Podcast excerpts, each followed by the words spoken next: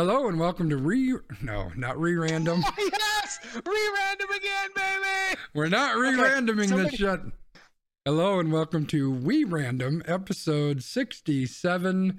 Uh, we are recording this on Tuesday, February first. This is the crazy podcast where we talk about a lot of random stuff, and B will give you a little bit of intro onto that.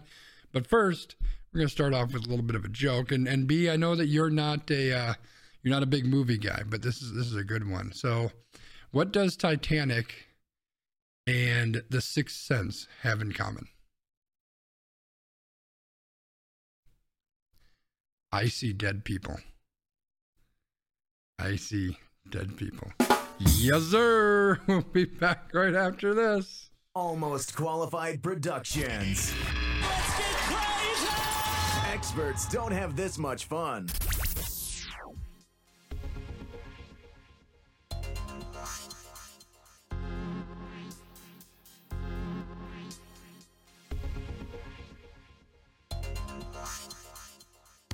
Welcome to We Random, episode 67. I'm Landmark. Over there is Sconzi. Say hello to all of our wonderful listeners, viewers, and the people. Christopher, the people. Hello, people.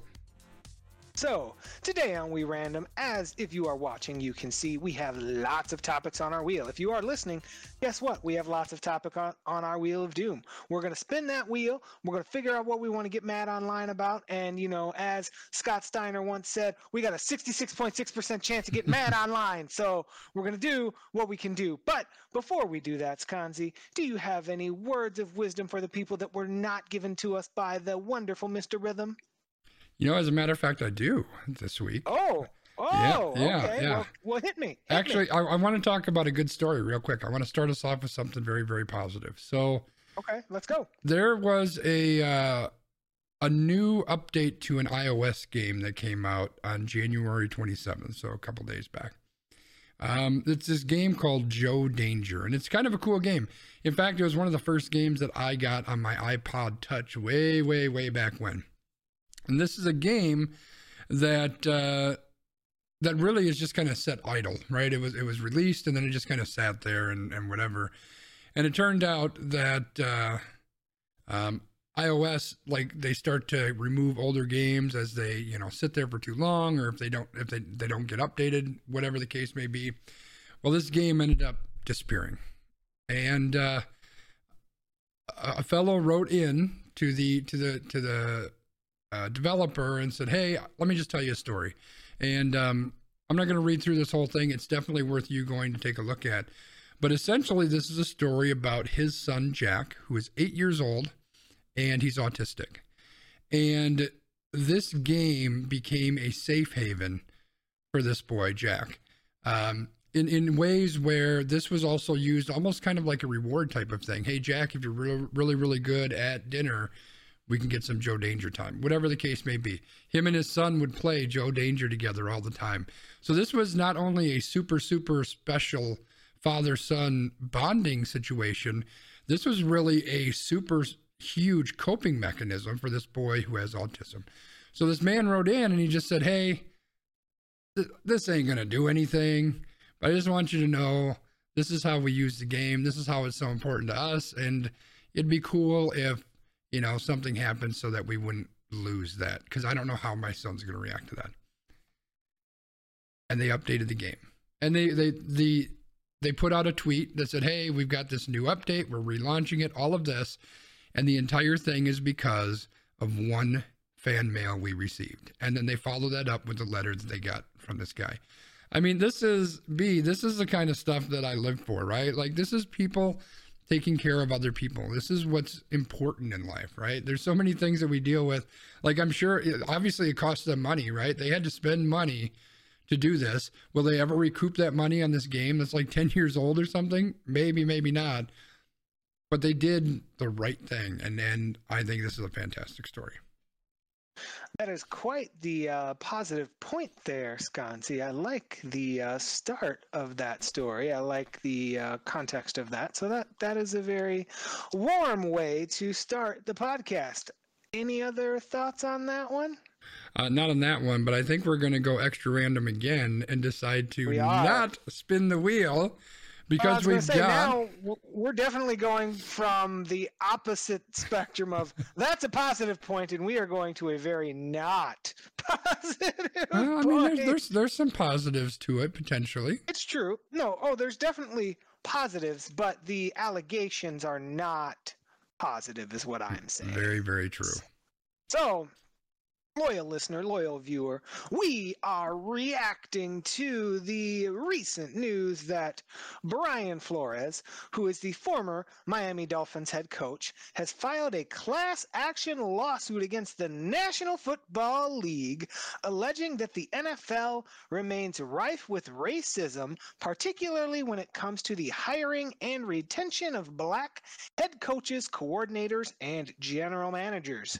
The lawsuit claims that when black candidates get hired for head coaching positions, which is a rarity, they are discriminated against in connection with the terms and conditions of their employment and compensation, and they are terminated at a far higher bar than less successful white head coaches. So, this lawsuit has a lot of details, and there's a lot of stuff that I have written up here. But the things that you, loyal listener, loyal viewer, may have seen in the media include this man saying that his owner, um, Stephen Ross, I believe is the name of the gentleman, was trying to get him to tank and was like, I'll pay you $100,000 for every game that you lose.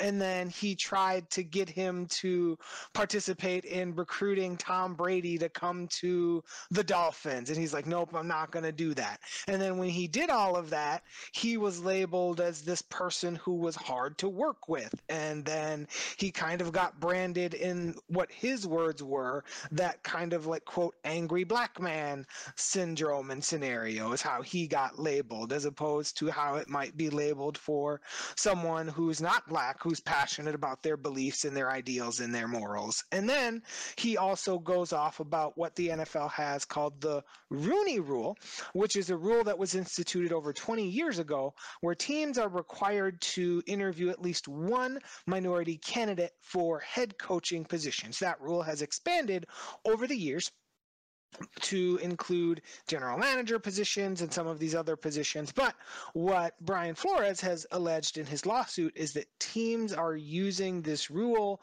to disingenuously interview black candidates, not really giving them the time of day. So Yeah. did I capture most of what's going on there for the people, Sconzi? You did. There's two things that I want to make sure that I call out really quickly because I think it has a little bit of flavor um, to what you had said. So, um, yes, the the owner was doing everything he could to to get this coach to recruit Tom Brady. The important aspect of that is Tom Brady was still a New England Patriot. That that's not allowed. You can't do that. That's called tampering. So so it's not like he didn't want Tom Brady. Like he couldn't talk to Tom Brady. Like not necessarily legally, but to, to abiding by the NFL rules, he couldn't speak to him. Um, and the way that this guy did this is he invited the coach out to hang out at his at on his yacht, and he goes, "Oh, hey, by the way, guess who's going to stop by?" And the dude just up and left. He's like, "I'm out of here." The other thing is when the guy asked him to tank, um, the Dolphins were really bad to begin with, but they they weren't super bad. Uh, they ended up with the fifth pick in the draft, which ended up being Tua, whatever his last name is, because I can't pronounce it. Yeah, that guy who is a crap quarterback. And uh, who who was the number one pick that year that they might have had if they had tanked really bad? Anybody? I don't even know. Super Bowl quarterback. Joe Burrow. Oh, it's Burrow. Okay, So, yeah. I mean, so I you kind remember of that year. you can kind of understand why he might have wanted to tank because Joe Burrow, long before then, was seen as a you know the number one overall, without a doubt, no break, no brainer pick. But so just add a little bit of flavor to that behind some of the stuff. But yeah, this is this whole thing is like we know the NFL has a race problem. We know that they've got um, issues with this. We know that there's like there's one black coach, head coach in the NFL right now, um, and that's Mike Tomlin, who's been there for 74 years, and he could stay there forever probably if he wants to. Um, and he, and I think he gets lifted up as kind of the showpiece, not by his own doing by any means, but I think that that's kind of like how many times has there been a story where they said there's one black coach in the in the NFL and it's Mike Tomlin. I mean, because he's been a coach for 15 years or something, right? So this has yeah. probably happened like seven or eight times. We're like, oh, there's only one black coach and it's Mike Tomlin. Like, I, I, it's just this is an enormous issue, and the fact that Brian Flores really is throwing his career away. Frankly, he's throwing his career away. He's not going to coach in the NFL again, almost guaranteed. And but he's doing this not for him. This isn't for him. Like, don't for a second think this is for him because I really, I would be shocked if if he thought this was for him. This is for equality. This is doing what's right. This is standing up for other people that that are are not being treated fairly. And somebody had to do this at some point. Now, is it going to turn into anything? I'm very pessimistic about that because the NFL is a multi billion dollar company and they're going to hire multi billion dollar lawyers and they're going to crush this. And, you know, even if they end up losing, it'll be like Rooney Rule Part Two. You'll have to interview, you know, your first interview person will have to be a person of color or something stupid like that. But, uh, but yeah, this is this is big news. Right. I mean, it is. And so there's a lot of context in this lawsuit. Like, I actually read through the document and they really break down okay, here how many coordinators there are, here how many head coaches, here how many GMs. And it's kind of funny. We have a different story on this wheel, which was like the exact opposite spin right. on this story prior to, um, you know, this coming out, which is like, hey, look, you know, two teams just hired minority general managers. The NFL is making so much progress.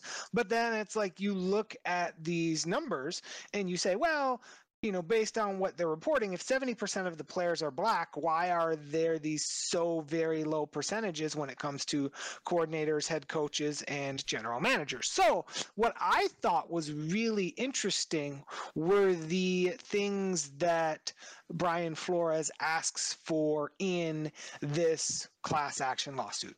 He asks for the following to increase the influence of black individuals in hiring and termination discussions for GM, head coach, and offensive and defensive coordinator positions, to ensure diversity of ownership by creating and funding a committee dedicated to sourcing black investors to take majority ownership of NFL teams to ensure diversity of decision making by permitting select black players and coaches to participate in the interview process for GM, head coach, and coordinator positions. It also talks a little bit about increasing the objectivity of hiring and termination decisions and kind of looking at writing out rationales for why things are happening, whether it's personality or performance or things like that. So, you know, those things I actually really liked out of this, where I felt like a lot of the other things in this lawsuit are things that are they the things that we might talk about as like systemic racism? Yes. Are these things that are targeted at specifically Brian Flores, like you, a person? Eh, like maybe they are, maybe they're not. Like that's hard to prove. But what's not hard to prove is these are things that happen to a lot of minority candidates because I'm sure there will be stories that come out in the next days and weeks of other minority candidates who had similar experiences to Brian Flores. Yeah, I think it was really smart that this this is a class action suit, right? This isn't just Brian Flores versus the NFL. This is a class action, and I think what he what his hopes are is that other people are going to join in and and share their stories and their experiences, and um, I would hope that somewhere along the line he or his lawyers have had conversations with other people, to say, hey, we're looking to do this, and and I hope people will jump on board because because frankly, it's it, it. I mean, you you you threw out there one of the statistics that kind of blows my mind. The NFL is seventy percent black. Seventy percent, and the vast majority of everybody in charge and everybody that's making all the billions of dollars is not black. Like they made they made a comparison to slavery, and I don't I don't know. You can take that or leave it. I don't know, but I think the fact that you're looking at 32 and change very rich old white guys who are making a buck off a bunch of young black guys who are putting their lives in, in danger, really, their their bodies and their their careers and their longevity and all that. I mean, I I can understand the comparison, and really, I think he's kind of piggybacking a bit off of uh, Colin Kaepernick, right? And and and and that that whole Colin Kaepernick thing might give him a little bit of cushion, right? Because everything blew up. Even old man Wiggum didn't like that comparison. Everything blew up when uh, Colin Kaepernick made that comparison. The NFL draft is like slavery, and so that might cushion uh, these comments to some degree. So I don't know. It's we got a long way to go before anything comes of this, if anything comes of it. You know, before they go to trial or anything like that. But I yep. suspect that we're going to hear a lot of stuff in the in the coming weeks and months and years because I think we're going to hear more about other people who are coming forward and sharing their stories and that kind of thing. Yeah, and I think just to wrap this up, to give another piece, like you said, that adds a little spice. What I what it seems like kind of may have tipped the scale for Flores is he got a text message from Bill Belichick congratulating him on the job when really, so he had applied to, he had been offered an interview with the New York Giants for their head coaching job, and Belichick texts him and says, "Hey, congrats! I hear that you're the guy." And then he's like, "Wait." I messed this up. They're actually hiring Brian Daboll, who is white. Now, again, like if we're trying to compare, you know, resumes, Brian Daboll was the offensive coordinator for the Buffalo Bills, who were in the, you know, what should have been the AFC Championship game, right? Like they should have been in the AFC Championship game had their defense been able to make a stop with 13 seconds left, right? Yeah, yeah. So, like, that guy has done good things. So, again, apples and oranges, right? Like, we're comparing some things, but I think there's something to be said that, you know, Brian Flores gets fired with the way that the Dolphins performed, or, you know, the guy from oh, Culley from the Texans gets fired after one season, yet guys out here like Urban Meyer don't get fired until he kicks a kicker, or Jon Gruden doesn't get fired because until people figure out, oh, he used the N word ten years ago, right? Like that yeah. that that says something, doesn't it? Yeah, like, and I, I think I think the the thing that's the kicker with the Belichick thing is they decided seemingly they decided who they were hiring before Flores even interviewed. So I don't know if they interviewed other minority candidates. I don't know if you looked that up, B. I know you you had mentioned that, but like yeah, they claimed. So Flores claimed that he was the Rooney. He candidate. was the Rooney guy. So he was the guy that, in order to abide by NFL policy, he had to be interviewed. Yet they had made their decision before he even interviewed. Like like they had they had made their decision so so strongly that fucking Bill Belichick knew who, who was getting hired. Like like they already know this is our guy. And yet, this guy who's three days away, according to Wiggum, I don't have the, the time frame uh, at hand, but days before he interviews, they already know who they're going to hire. They're just bringing in him, bringing him in so they can, you know, hit that checkbox. That's it. It's yeah. a it's a waste of his time. It's a waste of his energy. It's it, you know, it's just it's just a complete waste, and it's making a mockery of what this rule was intended to do. So yes, hold their feet to the fire, man. That's what I say. Yeah. How about cool. we spin wow. this wheel, B?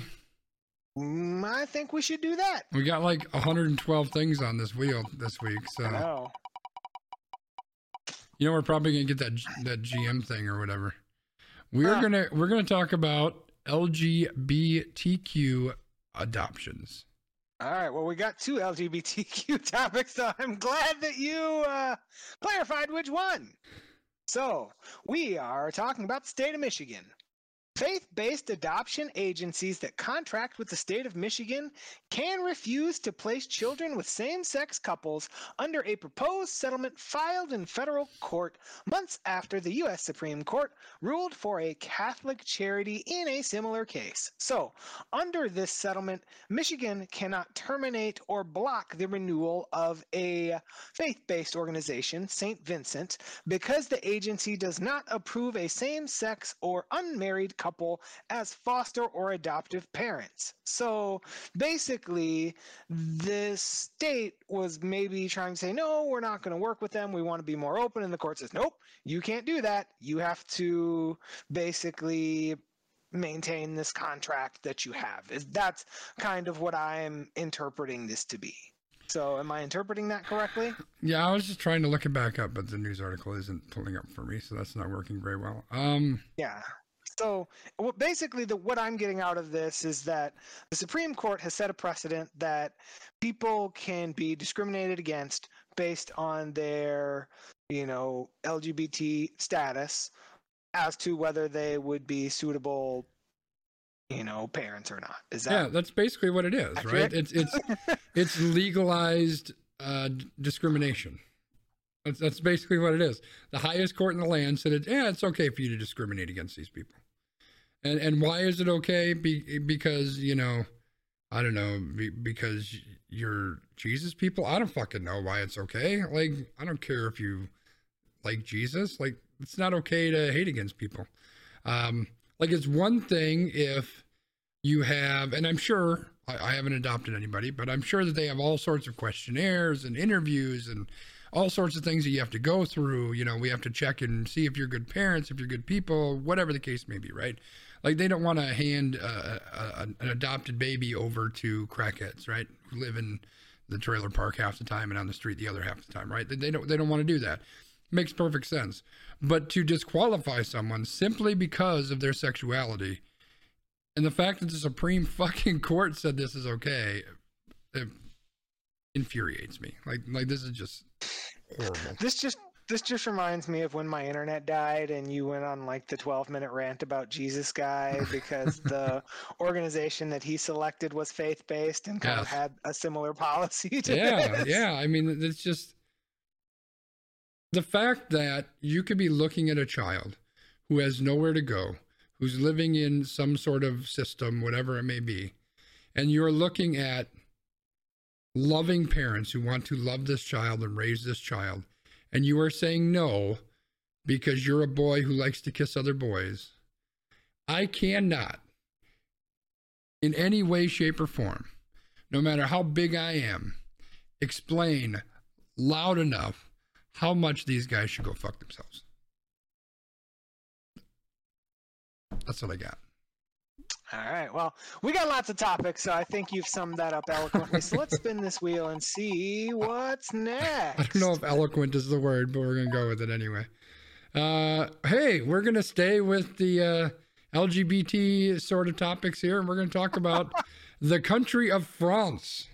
Oh no! I thought we were going France. to books. No, this is a good one. This is a good one Yeah, though. this is we need yeah, to get is some good good one. ones in here too.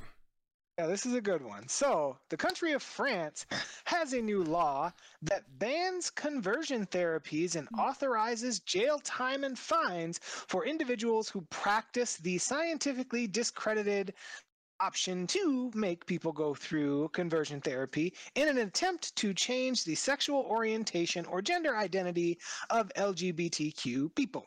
So, the lawmakers say that this new law will target all of those who equated an identity or sexual orientation with sickness. So, you know, I think this is a very good comparison to what we've just experienced. On one hand, people are saying, nope, you can't raise a child. These people are saying, nope, you can't force these people to be whatever identity you want them to be.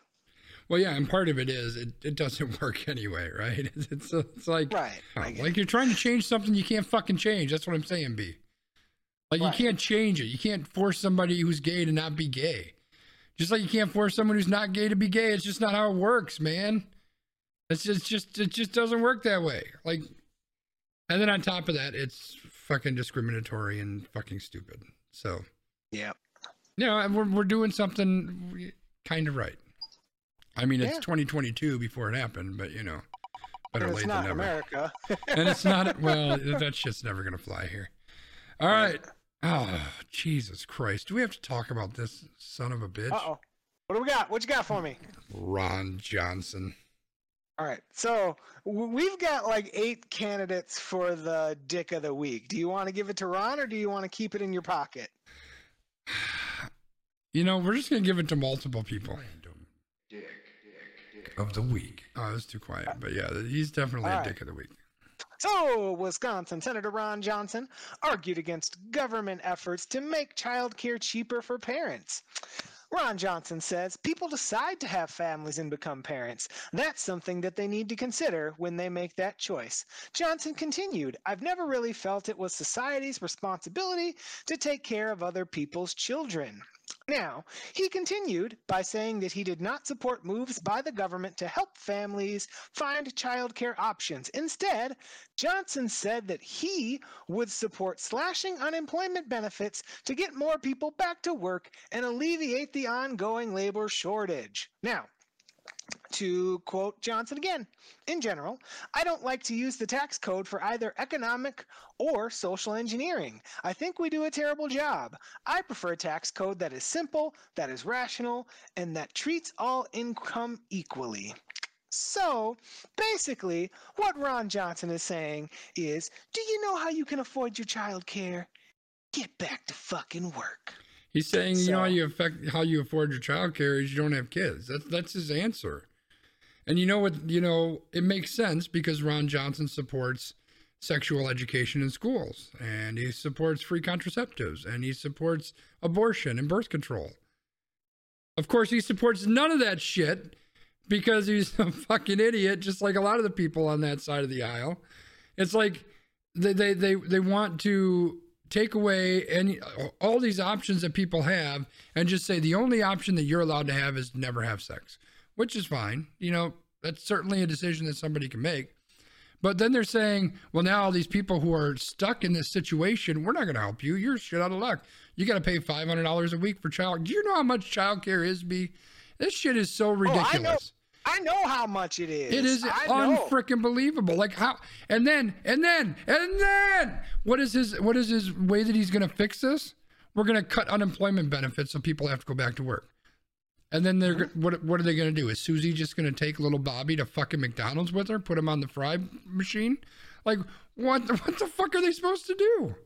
Like this is there's so much stupid in this this article, let alone this guy himself. I I Oh, and I- like, so there are multiple issues here. One is like this is his whole narrative, right? Like he's doing this whole oh get back to work thing. We got to get people back to work. Like that's this whole guy's like entire shtick, right? And it's really frustrating. And I was listening to you, and I totally lost my point because the other thing that I started thinking about is the Democratic Party, who can't get their crap together. They're not going to have a reasonable candidate to run against this guy. So this guy will probably win again because Yeah. their best hope right now is Alex Lasry, who I'm gonna guess that people don't even want him in there. So, like, they need to get their stuff together too, because otherwise, we're gonna have this guy out here saying his stuff for the next however many years, and it's just gonna be the saddest thing that I've read on the internet all week or whatever that. well, you know, is. the thing is, is, is as big as big of assholes as people on the right are, is equally how big of idiots people on the left are, and it, it's infuriating and it's frustrating. And uh, I had a point that I forgot too, but just uh, hit, hit us with the drop, and then we'll move forward. Because All right. you know, That was one of the stupidest things that I've ever seen anybody post on the internet before. so are speaking of speaking of getting back to work and making some money, taking care of your children, let's talk about the halftime performers at the Super Bowl. All right. So, speaking of, hundreds of fans will pour onto the field when the hip hop dream team Snoop Dogg, Mary J. Blige, Dr. Dre, Eminem, and Kendrick Lamar perform doing the Superb Owl halftime show. Yes, I said Superb Owl on purpose. It will make like three people laugh. Now, I have no idea what that means. What viewers won't see are the 72 hours they spent over nine days in unpaid rehearsals, lasting as long as nine hours, and how they were asked to provide their own transportation and adhere to a strict confidentiality, pro- at, eh, confidentiality protocol, which obviously wasn't followed here, otherwise, we wouldn't be hearing about this. But a person represented by the casting agency who made the call said this We're not asking dancers to work for free. No, What no. was asked is Would anyone like to volunteer for the field cast? like, like this was the biggest, like, worst use of semantics I have ever seen in my life. Oh, well, we're not asking you to do it for free, but we're asking you to volunteer for it. In my world, those things are in the thesaurus as the same fucking thing. I mean, am I wrong, Scotty? Tell me that I'm wrong, please. You are absolutely not wrong. Like I, I, this is just ridiculous. I mean, clearly they spent their entire budget on Eminem and Dr. Dre and Snoop Dogg and all these other people, right? Like they didn't, they didn't have an extra twelve bucks to to give these dancers or something. I don't know. Like I like like it's just it's it's just so stupid. I just who ever thought this would be an okay thing?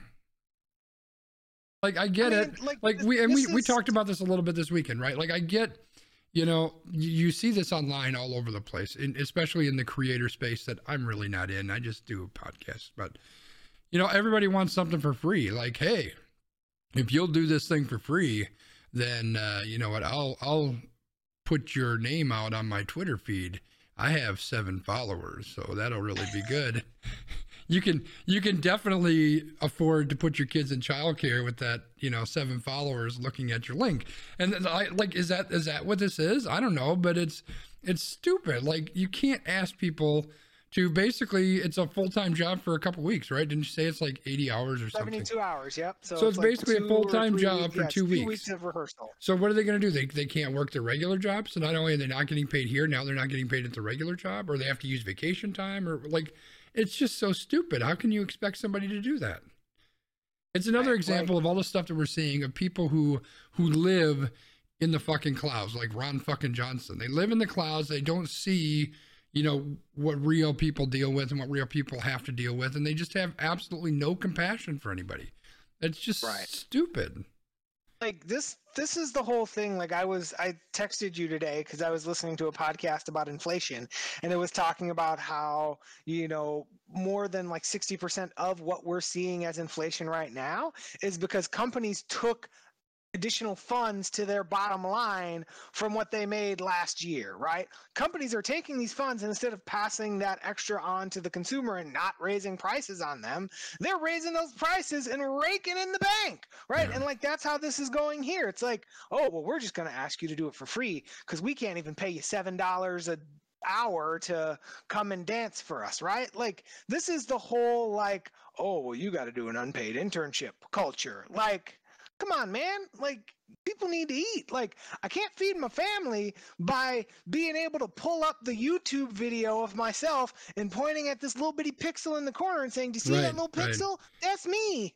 Well, and it looks like you know what the way that the the people in charge of the show kind of sold it was, you you basically just need to run on there and be an audience member, which fine, anybody can do that. Like you're gonna give me free access to an Eminem, Dr. Dre, Snoop Dogg concert, like hell yeah, let's do that. But why the fuck do you need me there for 72 hours over two weeks to to to know how to go to a concert? I've been doing that my whole life, you know. So obviously, why do you why do you need to give me certain steps to do or certain things to say? Nah, eh. see, now you're asking things of me. This is more than just that. And and you know what? Even if they try to sell it, if they want to sell it as, hey, you get free access, you're going to be on the floor for this concert. That's a pretty cool thing. But you have to sell it that way. You don't just say, "Oh, you're doing it for free," right? Like at least try to sell Right. it. They didn't even try to do that. It's just, eh, it's- Yeah, or if it's like, hey, you know, you get free, you know, you get to be at the Super Bowl, which is Right. a value of X number of dollars. right? exactly. Like, Like going to the Super Bowl is pretty. It's incredi- incredibly expensive too. So yeah. right. All right, we're getting a good story this time, B. I'm putting it into the putting it into the cosmos. Good story, good story, good story. Ah, fucking Jeff Garcia.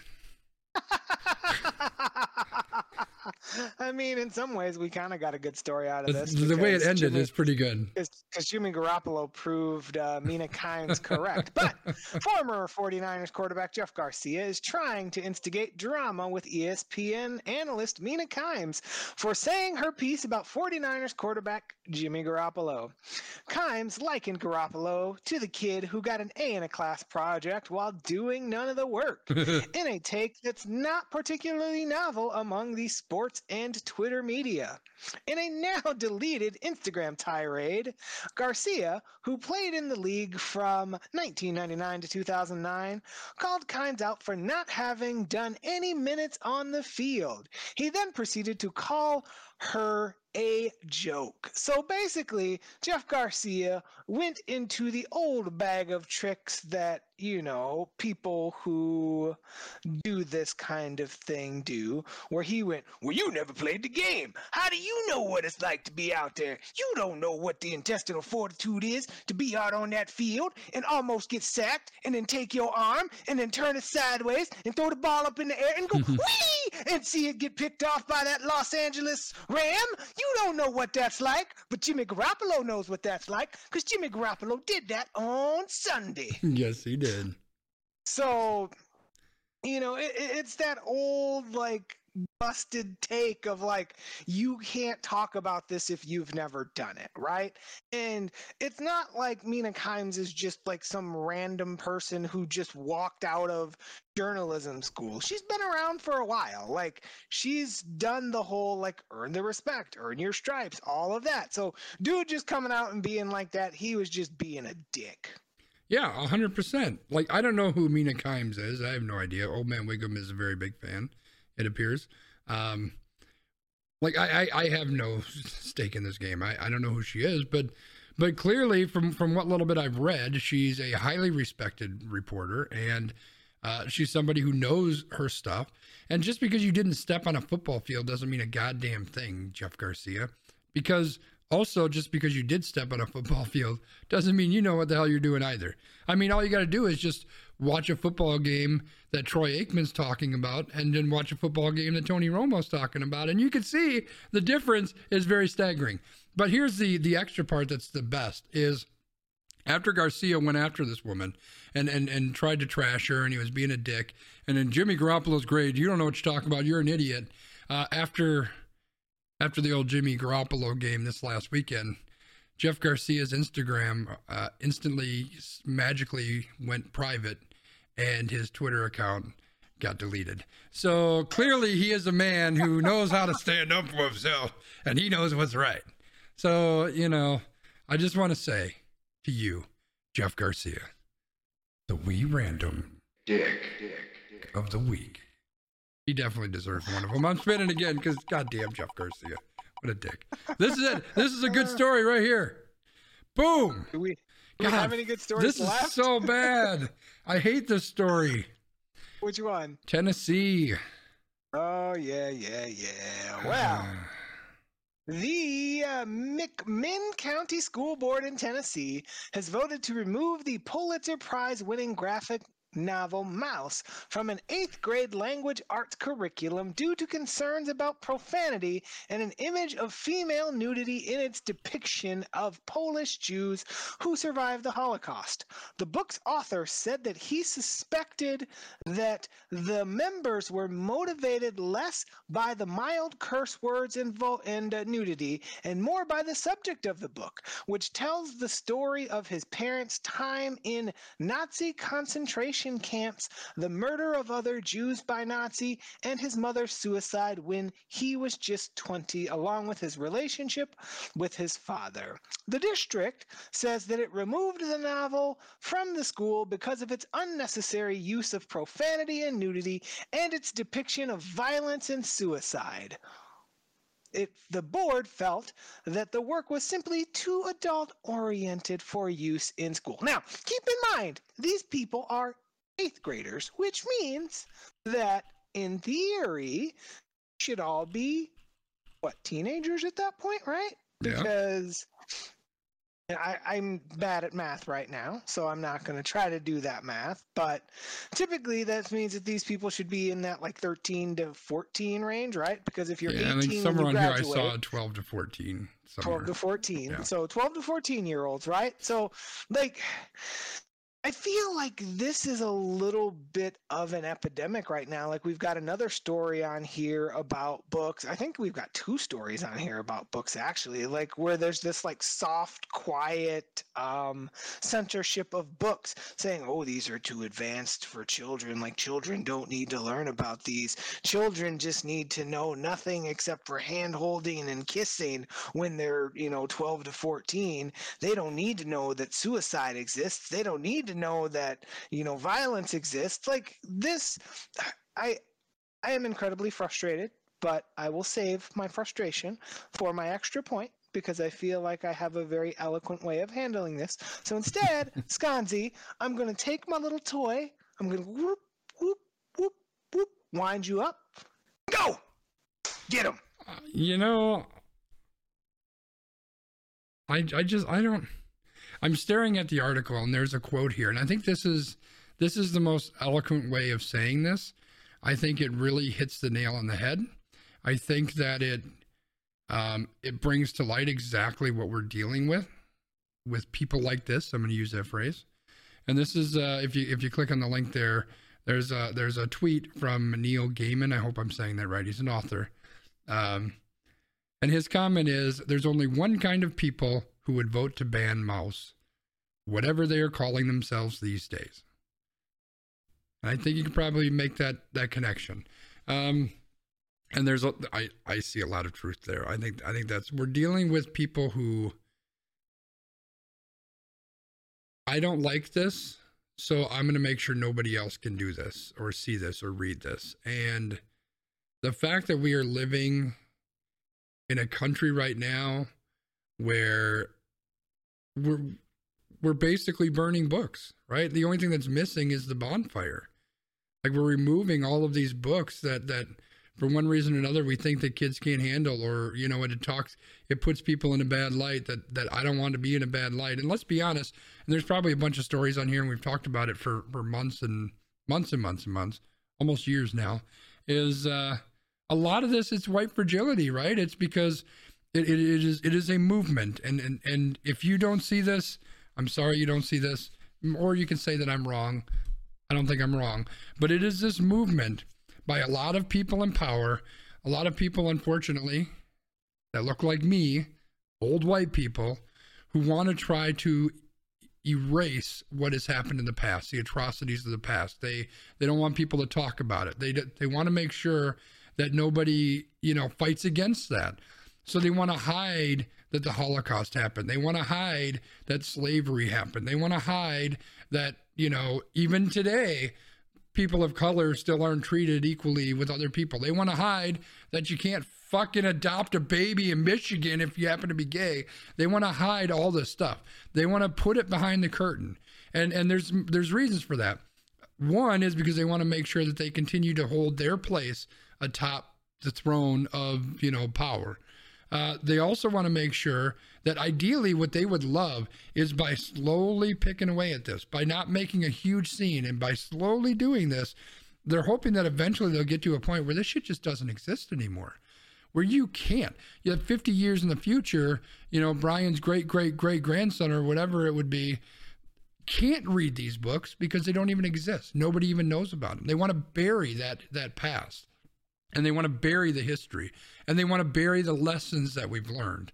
And that's a problem. That's a serious problem. And and we're we're just on the top of that slope right now but it's a very very slippery slope. And it it bothers me and scares me. And frankly it pisses me off that we've got people that are doing this.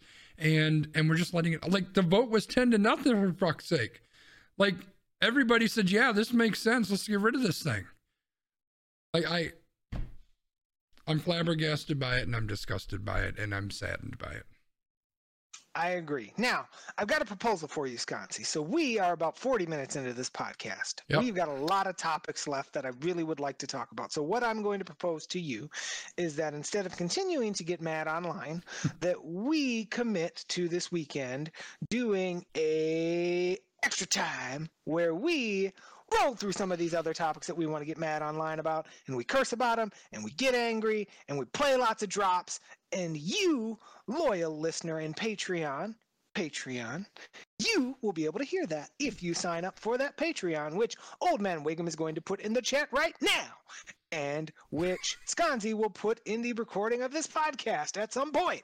So I'm giving you that spoiler. How do you feel about that, Skanzi? Because we have a really packed random rankings today, and I really think that that will raise our spirits. Yeah, I think it's a fun pretty one. much pretty much everything else on this wheel is stuff that we're going to get mad about. So, Yeah. what do you say? How does that how does that sound to you? I'm good with that. I think that I think that works for me. I think it's uh, I think it's a good idea.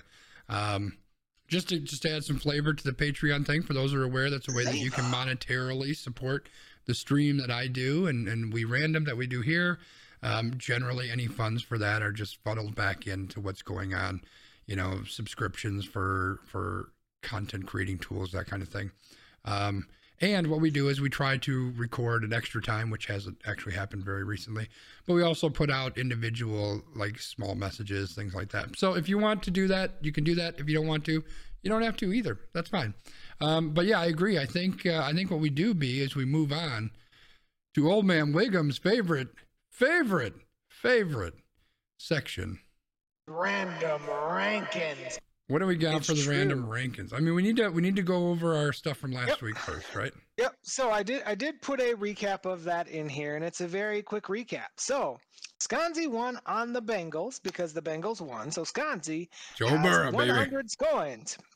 Both of us had the Rams, but lost on the hook as the 3.5 spread bit us. So Landmark, being me, is now out of scoins. Womp. So sad Mario Brothers music. and we will still, because we are gambling degenerates, do a random rankings next week of all of the props and things like that. And again, patrons, patrons, patrons, open your ears.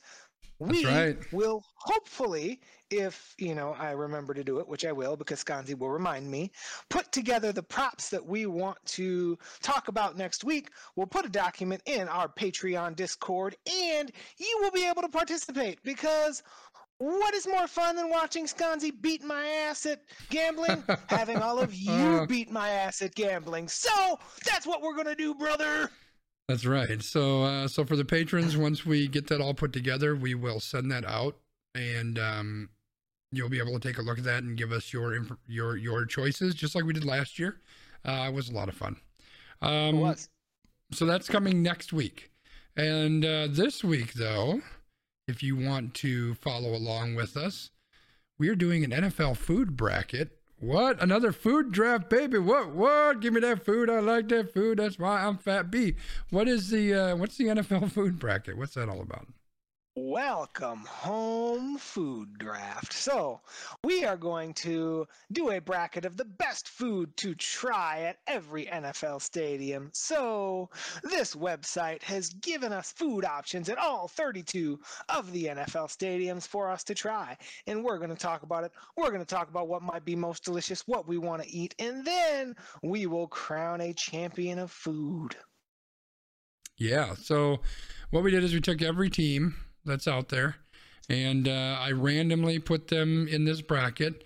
I do want to point out that down here on uh, let's see, game ten, we've got the Green Bay Packers and the Chicago Bears. So I kind of want to move the Packers over automatically, and I don't even know what their foods are. But we're gonna take a look at this, and we're gonna see what the foods are. Link is in the uh, chat if you want to follow along. Um, I can also pull this over here so that we can look at it together. And Yep. up first, we've got Mike McCarthy's Denny's Cowboys and the Miami Dolphins. So let's take a look. The Dallas Cowboys. There's going to be a lot of scrolling. Cowboys cheesesteak. The Cowboys cheesesteak. Cheese. Okay, it doesn't. Then Oh, there's the picture. Ooh, Who was the other team? that's legit. Uh, the other team was Miami Dolphins. Dolphins, who uh, have Tom Brady and an owner who They've got a Raz con Oh leche my donut. God. Ooh. A donut filled with arroz con leche. What is arroz con leche? I need to figure that out. And topped with dulce know. de leche and powdered. Sh- what the fuck? We're gonna That sounds delicious, is what that sounds like. Mexican rice pudding.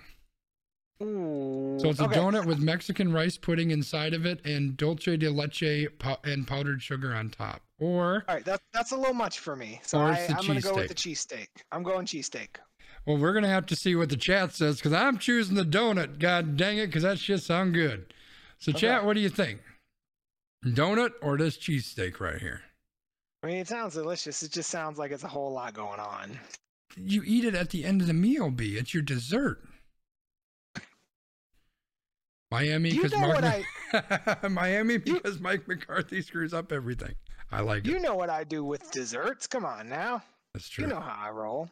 Uh, oh, Emily said cheesesteak. All right, well, we're going to give it a five second countdown and then we're going to have to pull out the old randomizer.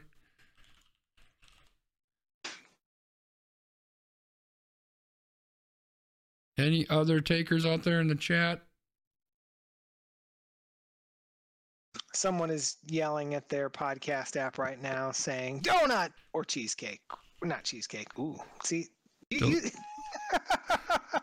Mm, cheesecake. Delay is more than five seconds? I don't think you're right. Z Dubs came in with the cheesecake. Cheesecake. Cheesecake. Cheesecake. Cheese. No, I'm thinking. I'm thinking it. donuts now. I'm thinking right. dessert. All right. So Dallas Cowboys move on. If this is gonna let me move them on, like, come on. What are you doing? Do I just click on them? What do I do? All right, Dallas. All right, what do we got? I don't know. It's not letting me do anything. Oh, start the tournament. Maybe I need to do that. Start the tournament. Yeah. Start tournament. All right, here we go. Report score. Shut up. Miami. No, Dallas Cowboys.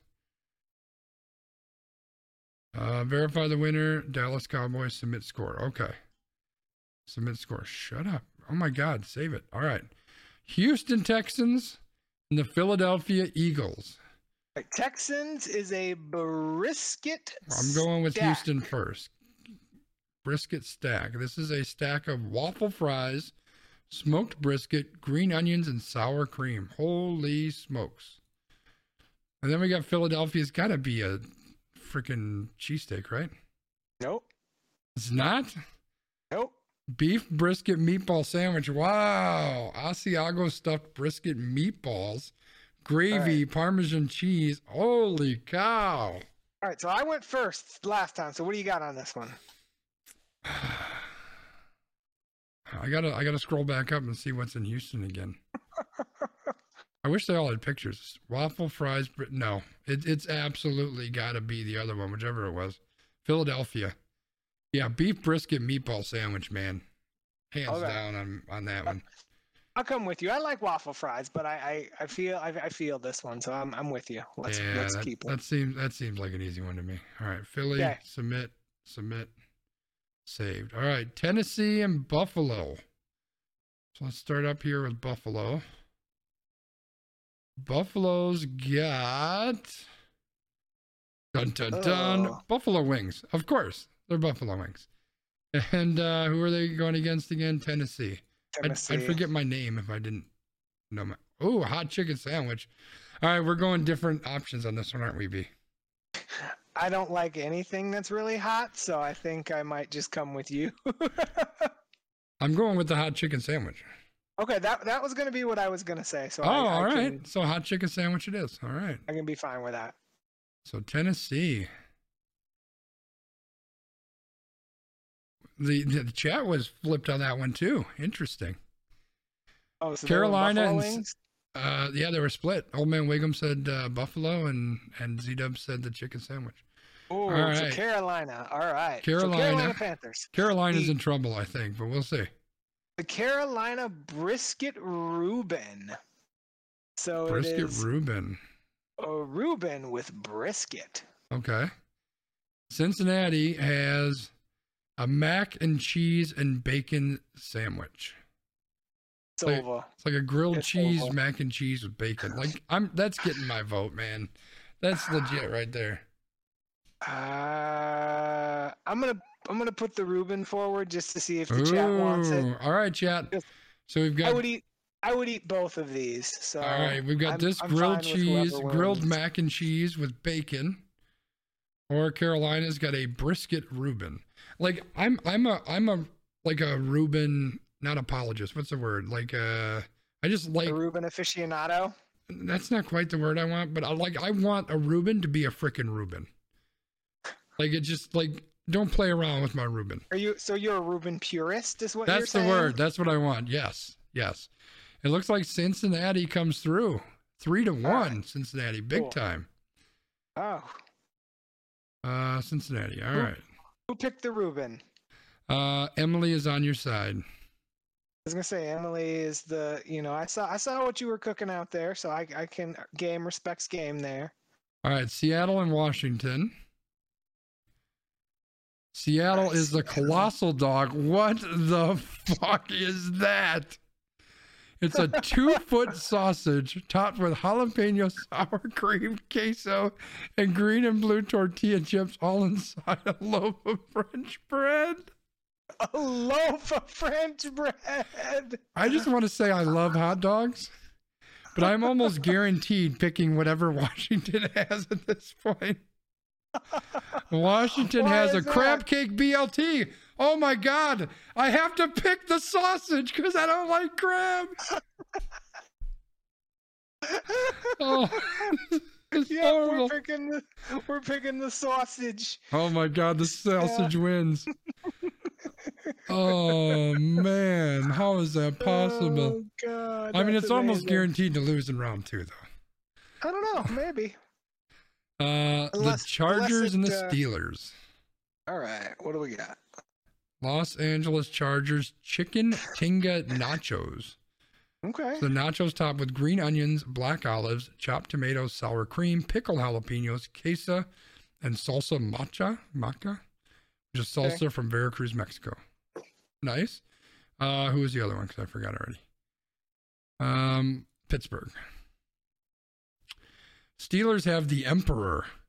Now, this is a burger. The Emperor burger comes with shaved kielbasa, a fried egg, Swiss cheese, onion, bacon, sauerkraut, and Heinz Field secret sauce. B, you know how I am with my burgers, man. I feel like you are a burger purist though too, right? I just like burger. Like it has to be a good burger though, not like that Yeah. crap that the Brewers were serving. So I'm I, I'm going with Pittsburgh. I mean, well, let- you know what? Let's let's think like this is at a game, right? Yeah. Like burger at a game is not as good as nachos. I got to go with the nachos. I'm changing my oh, mind. I'll I'm go going nachos. Nachos. Let's do it. Yeah, I got to go nachos. Yeah, let's do it.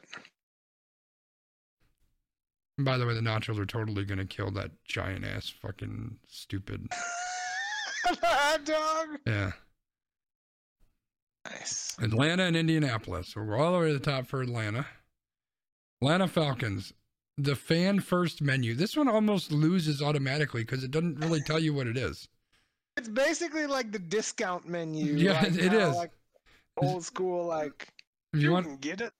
You can get a salad for three dollars if you want to save money, like yeah, that's pretty much automatically a loss in my mind.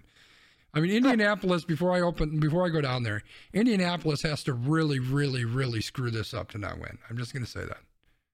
Um, Buffalo chicken you'll be- Done. Done. Bu- Indianapolis, 100%. Sure, let's do it. Yeah, it'll, like, it'll lose. come on. It'll lose for me later, but that's Yeah, I that's future Brian's problem. All right, Indianapolis is moving on. We got the Vikings and the Browns. All right, so the Browns have. Uh, is that?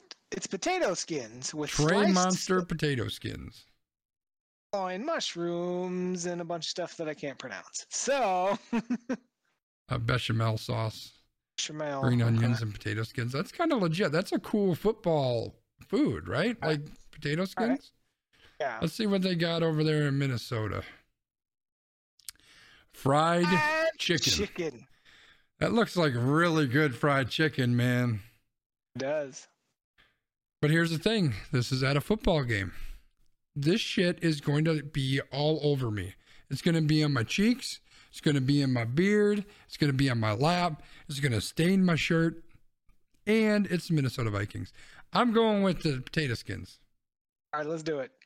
All right, potato skins. Browns. I agree, Wigs. I think potato skins, that's a really cool like uh audience or, or whatever, like uh sporting event food. I think that's a really cool idea. The Raiders and the Broncos. Wow, we got an inner like a division rival Divisional here. matchup. The Denver Broncos have the Federal Boulevard Burger. With a Uh-oh, nod to burgers. the local and colorful street, this burger is topped with pepper jack cheese and green chili chutney. Okay, interesting. I'm It's not a in little love. bit pared down, which makes it a little bit easier to eat, right? That's helpful. We said the we said the Raiders, right? yes. Dude, this is done. Like I don't care. Look will- at this I- I fucking fight. burrito. I will fight. It's over. It's It's got, over. it's got to be the burrito, right? Like, does. look at that thing. It does. It's already like stop, stop. It's already dead. That, Like, that's why they need. That's the why they all need pictures. All right, this is. I'm gonna save this one. Can we save this one? No, let's do it. I'm I'm Let's a little bit scared that we're gonna lose this to the fucking Bears. All right, so the Bears. I will read you what they have. Bears chili. So it is. apparently it's chili. And then our Packers have brought in a blanket, Also done. Brought in a blanket. Let's go. wrapped by melted cheese curds topped with beer mustard and a pretzel bun. What? Where have you been my whole life? oh, it's so good. All right, let's do Uh, sorry if you're listening, Jeff. The Bears lose again. All right, we got Tampa Bay and Jacksonville. So let's start with Jacksonville well- right here. Neither of them have quarterbacks. Jacksonville has street tacos, two beef or chicken tacos topped with sweet onion, cilantro, queso fresco, and fresh limes. Ooh, you killing me, Tampa. Killing me. Uh, wh- which one was that? That was Jacksonville, and now we need Tampa, right? Yep. Tampa. Cuban with the plantain chips. So, Oh, as if as if the Cuban's not enough, they give you plantain chips? the, Cu- what? the Cuban's enough. yeah. Cuban, is enough. Cuban might Cuban might run the table with We the had a, we had a couple chips. Florida teams. I didn't even notice that. So now we got uh, the two the two teams that didn't make the Super Bowl: Kansas City and San Francisco.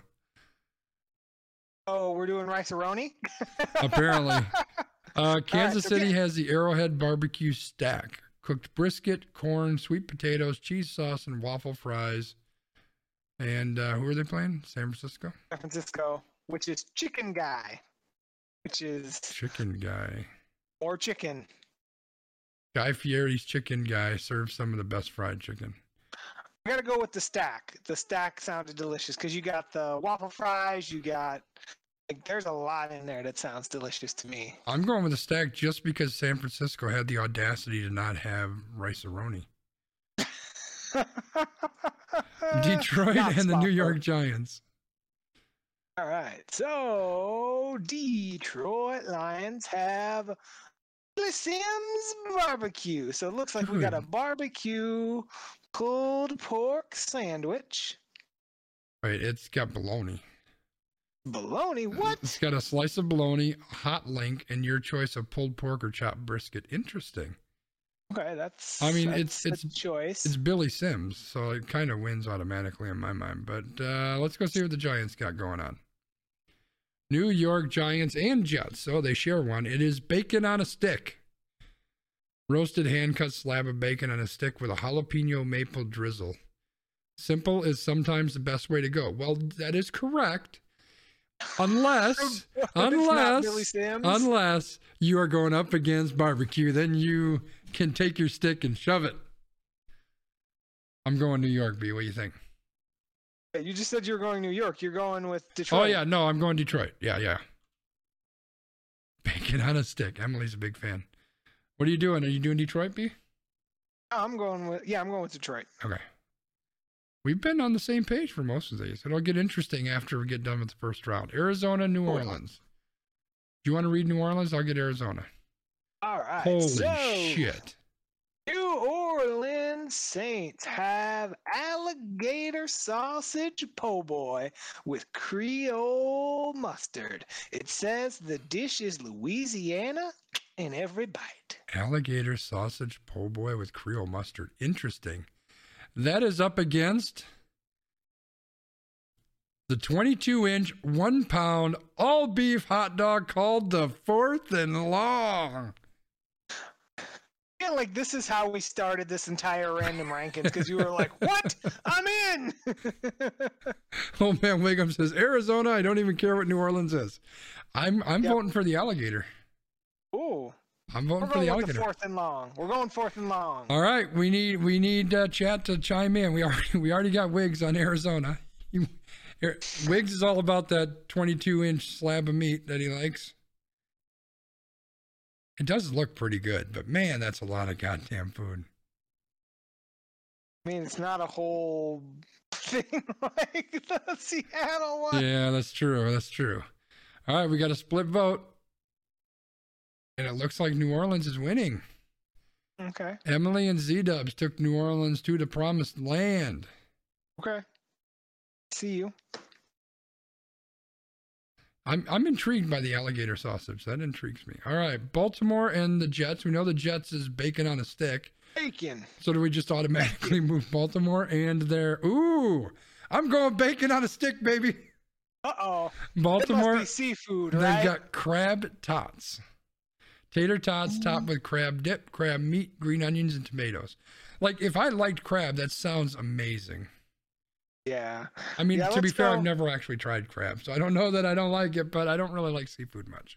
Let's go with the bacon because every time we used to go to brew pub, not named because it's not a sponsor.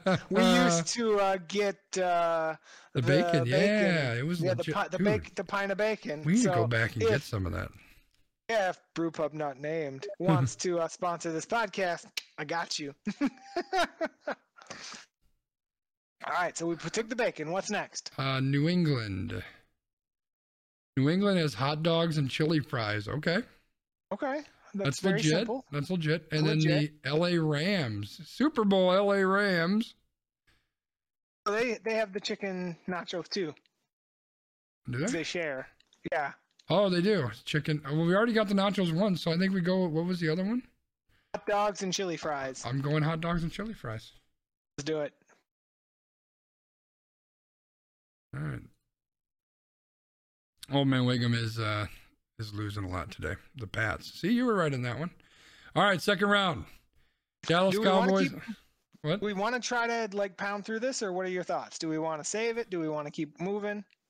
Uh, we're at an hour How eight. I think we just have to. We just have to do it quickly. I think is is the answer. Okay. So I'm going to move this over here. You guys have to just trust me when I tell you what we're uh, what we're picking from. So we got Dallas and Philadelphia. So as a reminder, Dallas is the uh, cheesesteak, not the cheesecake, the cheesesteak. And Philadelphia, we were all really big fans of it. I don't remember what it was. Beef brisket meatball sandwich, which is moving on. Yep, that's moving on. So Philadelphia moves on. I feel like whatever we select, we should try to make for the Super Bowl. Oh wow! All right, tennis. Ryan, our, our friend Old Man Wiggum is over there like, too much food, too much food. All right, so I'm pretty sure Tennessee is not moving on. They've got the hot chicken sandwich, and they are going up against Joe Burrow and his macaroni and cheese grilled cheese with bacon. Mac and cheese moving on. Yeah, yeah, yeah. All right, so next we got that Seattle Seahawks monstrosity versus which the delicious. and the Chargers uh, chicken taco. chicken, ta- chicken nachos. I'm going nachos. Yeah, let's go the nachos. Let's do it. Pats and Philly. All right. So then we've got the Colts and the Browns, and I don't remember what they had. Indianapolis is the Buffalo Chicken Tachos, which B is voting Browns against. Browns with a tater skin, so we're going with Tater the. skins. uh, yeah. Yep, we're going with potato skins. All right. So so we don't have to keep looking them up. Why don't we just do these two real quick? So Cincinnati was the mac and cheese with Yep. bacon, and the Eagles was the meatballs. I I've I think Joe Burrow ends his run. I gotta go Philly on this.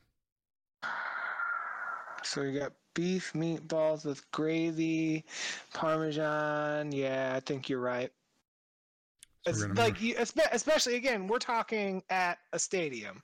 Mac and cheese at a stadium isn't going to be as delicious as you think. It's going to be true. like it's gonna be and, dry like- and yeah. yeah. All right, so we've got the Chargers with their chicken nachos, and we got the Browns with their tater skins. Ooh, I think I'm going with the nacho still. I'm going tater skins. I'm shaking it up. I'm shaking it up. Chat. Chat, we've got the chicken. I don't remember what the some chicken nachos, and then we've got the Trey Monster potato skins. I agree a lot, but I lose every split. Yeah, that's true. That's true. The Browns. All right, we got one vote for the Tater skins. We'll give it about 15 seconds because there's about a seven second delay according to Old Man Wiggum. We got another vote for the Browns. I don't know if that's going to be overcome, so I'm going to very slowly start to choose the Cleveland Browns. We got another vote for the Browns. So it is right. the potato skins potato moving skins. on. Okay. So now we got the potato skins versus the uh what is it like the brisket? Let me read it again. Philadelphia. Beef brisket meatball sandwich, Asiago stuffed brisket meatballs, Sunday gravy, Parmesan cheese on a seeded roll.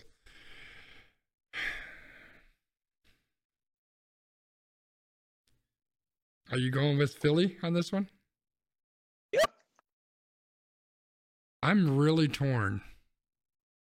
So I think, you know, I've really been sticking with the keep in mind you're at a football game thing, Potatoes. but I can't do it. I got to go brisket. I, I, I can't do it. I got to go with that brisket, man. That just sounds too amazing. Browns win it all. Unfortunately, not, old man Wiggum. Uh, the Green Bay Packers have the brat in a bun or in a rolled up cheese curd or some shit. And the Raiders have uh, this freaking thing.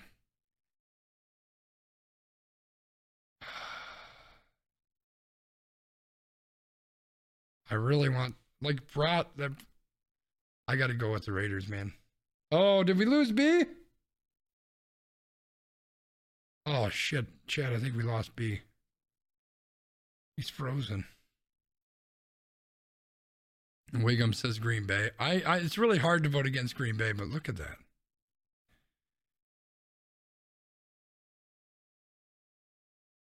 I do not care what that thing is.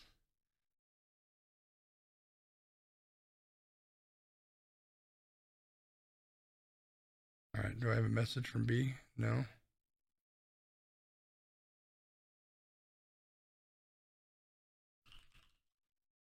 Send him a quick message. Love me a brat. No, I agree. I'm I'm all in on brats. Dub says Raiders. Up there goes B. Get two pictures of the uh this guy. All right, he's working on getting reconnected.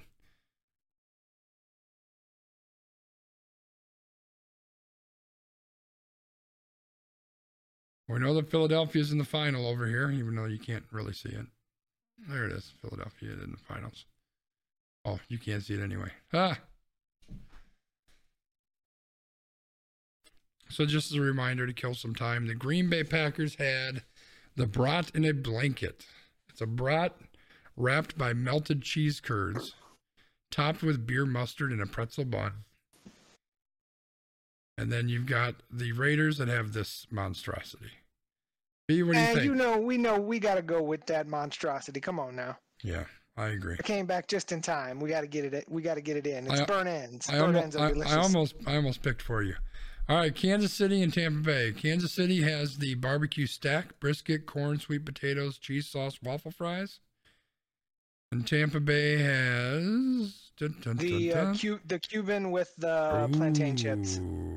I'm still going Cuban, Yep. But it's in trouble against the the Raiders.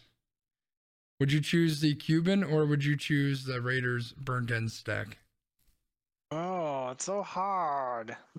It's hard. I'm I'm torn, right? Because again, you've kind of put it out there like do you want to eat a burrito at a game or do you want to eat a sandwich and plantain chips?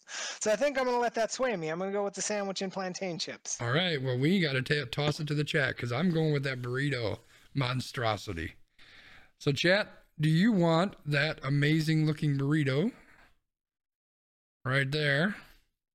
Or do you want a Cuban sandwich and plantain chips? Cuban sandwiches are freaking amazing. They are. It's like one of my favorite. Now I want a Cuban sandwich. We got one vote for the burrito. God, look at that thing. Look at all the stuff in there. My God.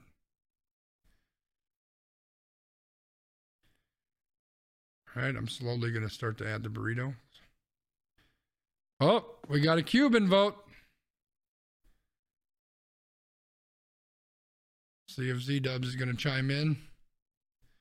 Otherwise, we get the old randomizer ready.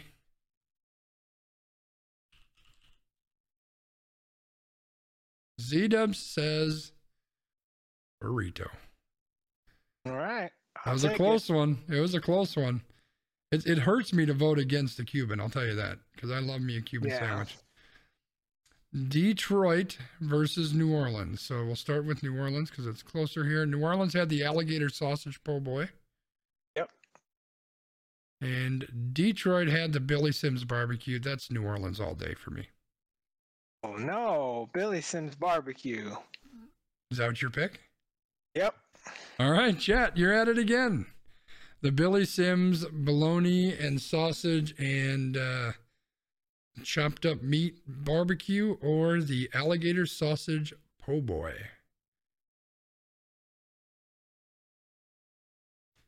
What do you think, y'all?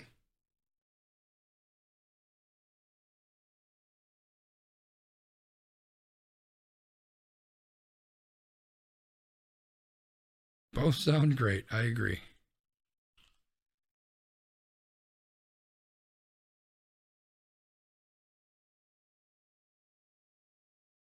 I need to get a countdown timer. Bing, bing, bing. Detroit has a vote. All right. Five seconds, y'all.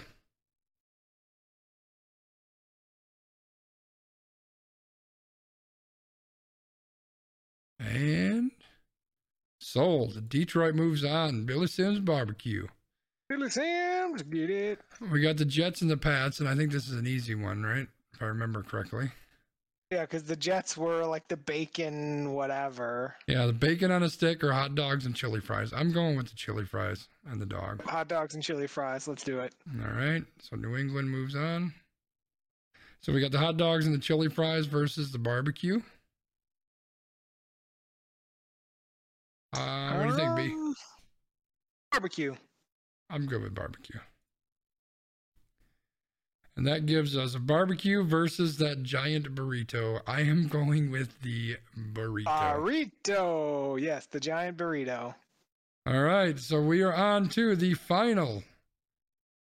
We have the Las Vegas burrito right here, burnt end burrito, against the Philadelphia beef brisket meatball sandwich. This is All right. this is tough. So now, now that the burrito has made it to the finals, I'm going burrito, right? Like the burrito is just delicious. Like I tried to be contrarian and say, well, is it going to be hard to eat this burrito? Sure, whatever, but I'm going with the burrito. Let's bring it. You know, The people wanted it. I'm giving it to the people. I really hate to leave it up to chat, but I'm choosing the beef brisket meatball sandwich. All right. You've already got one vote. Nick is all in on the burrito. Oh, old man Wiggum is in on the burrito. It might be it might be burrito time. I need I need Dubs and Emily on my side to have a chance.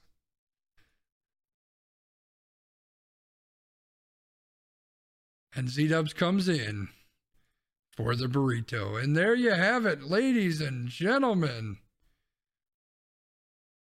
It is the Las Vegas Raiders burnt ends burrito that wins the day. Well done. Oh, Emily was in. Everybody was in on the burrito, which I'm okay with because I'm pretty sure I was on the burrito the entire way through. So I am Yeah. not going to complain about that. Yeah, like I went contrarian when I picked the plantain chips because those are delicious and I love them. That's fair. But I'm totally on board with this burrito as well. That's fair. All right, we're running really long, so I'm going to go and hand it over to B. Let us know what your extra point is, bud. So, unfortunately for you all, because we are running really long, this is like the one week that I actually have an extra point. So, congratulations. But February is the start of Black History Month, and there was a string of tweets today by an individual named Clint Smith that I saw, and it really resonated with me, especially given some of the things that we've talked about on this wheel and on this podcast and in our own personal conversations.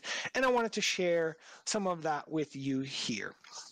So, Clint Smith says Black History Month is a time where educators should take seriously the history of violence and oppression that has been done to Black people, but also make clear that Black life is not singularly defined by that violence.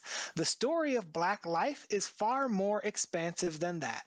Sometimes people think of Black history only in terms of the trauma that Black folks have experienced. But what is also important is telling the story of what Black folks have achieved, created, and overcome in spite of that. Both parts of the story should be told together.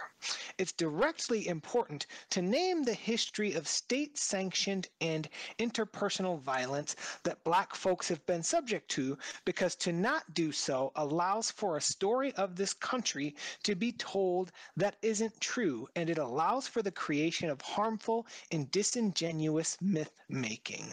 In the midst of moments where school boards and state legislatures are attempting to prevent aspects of Black history from being taught, it is more important than ever that educators be honest about the histories of slavery and Jim Crow and of colonialism abroad. Now, this individual goes into talking about their personal journey and how you know important it was to them to learn about slavery and Jim Crow and these things and to be able to put a name and a face and a you know perspective to these things that this child was impacted by and his family and all of these things. And i thought that this was really important because you know we focus on the traumas but we also need to focus on the successes. And i think one of the tweets and this was a really long tweet string right? But what I think that was very important is this part. Telling the story of Black life is not an either or, it's a story of both and. It's essential to hold and lean into the complexity. Black history is full of moments of pain, trauma, and violence, but also moments of triumph, perseverance, and courage. Black history is not just the story of individuals who did exceptional things, it is the story of ordinary, everyday people who have carved out meaning, purpose, and joy in their lives despite conditions that may have attempted to strip them of those things. Now, as those of you who know me know, and I've said this on my podcast before, I identify as black. I am a mixed race person, but I definitely identify as black. And I also understand my privilege in that because people look at me and they don't think that I am black, right? But like reading stuff like this really hits home for me because I want all individuals who identify as black to be able to celebrate the good of their history and to also be able to understand the challenge and the trauma of the history of black individuals because without that duality you know we are really stripping individuals of all of those things that make them who they are and allow them to achieve what they can achieve. So I thought that this was really important and it was not something that I looked for. It was something that somebody put into my timeline today, but I was really thankful that I saw it because it's something that continues to make me mindful of being a person who's out here advocating for these things because as we talked about on this wheel, and we've got six other topics of, oh, you know, you can't say this, we can't do that. And we need to push back on that because it's not just about what one type of person in the majority thinks. Nice. Thanks for that, B.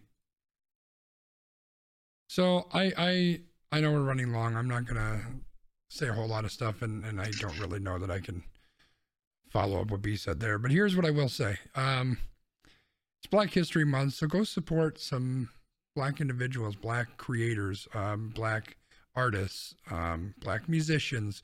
Uh, you, you, guys come and hang out and support me, which I am eternally grateful for, and Brian as well for the podcast. Um, go find some other streamers. I'm going to put a link to one in, in the, in the chat right here. This is a guy that I follow. Um, I watch his streams fairly frequently. Um, follow him on Twitter. Very positive environment. Dude's out there rapping while he's playing games, like freestyle, and it's pretty amazing. If you find his Twitch stream or his uh, Twitter feed, he's got a bunch of clips there. It's just one individual that you can go and you know show some love to this month. Um, any month, every month, right? Like we should always be supporting everybody and all these people of color who who you know have untold and, and, and unimaginable struggles that they go through, um, but especially this month. So that's my one quick thing that I'm going to throw out there. And uh, let's not just use this as a, a one time only month of, hey, you know what, this month we're going to think about black people and whatever. Like, clearly, that's not what we do on this podcast. I would be shocked if anybody out there that watches this uh, falls into that camp, uh, because if you do, you probably wouldn't be here. And with that, I'm going to hand it back over to B to close us out. All right. Well, thank you for joining us today. If you'd like to find us or give us feedback, you can find Sconzi on Amazon Sidewalk. You can also find him on Twitter at Sconzi.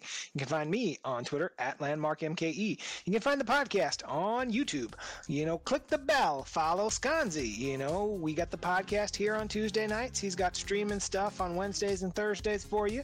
You can find us in your favorite podcast app and We Random. And you can find the Packers special team coordinator, Maurice Looking for a job. Now, we don't want to celebrate people losing their job, obviously, because that's not a great thing, but we are all about accountability culture. And when you say that it is fixed and it is not fixed, they are going to fix it for you. So, And you're going to end up as the time. clip for our podcast.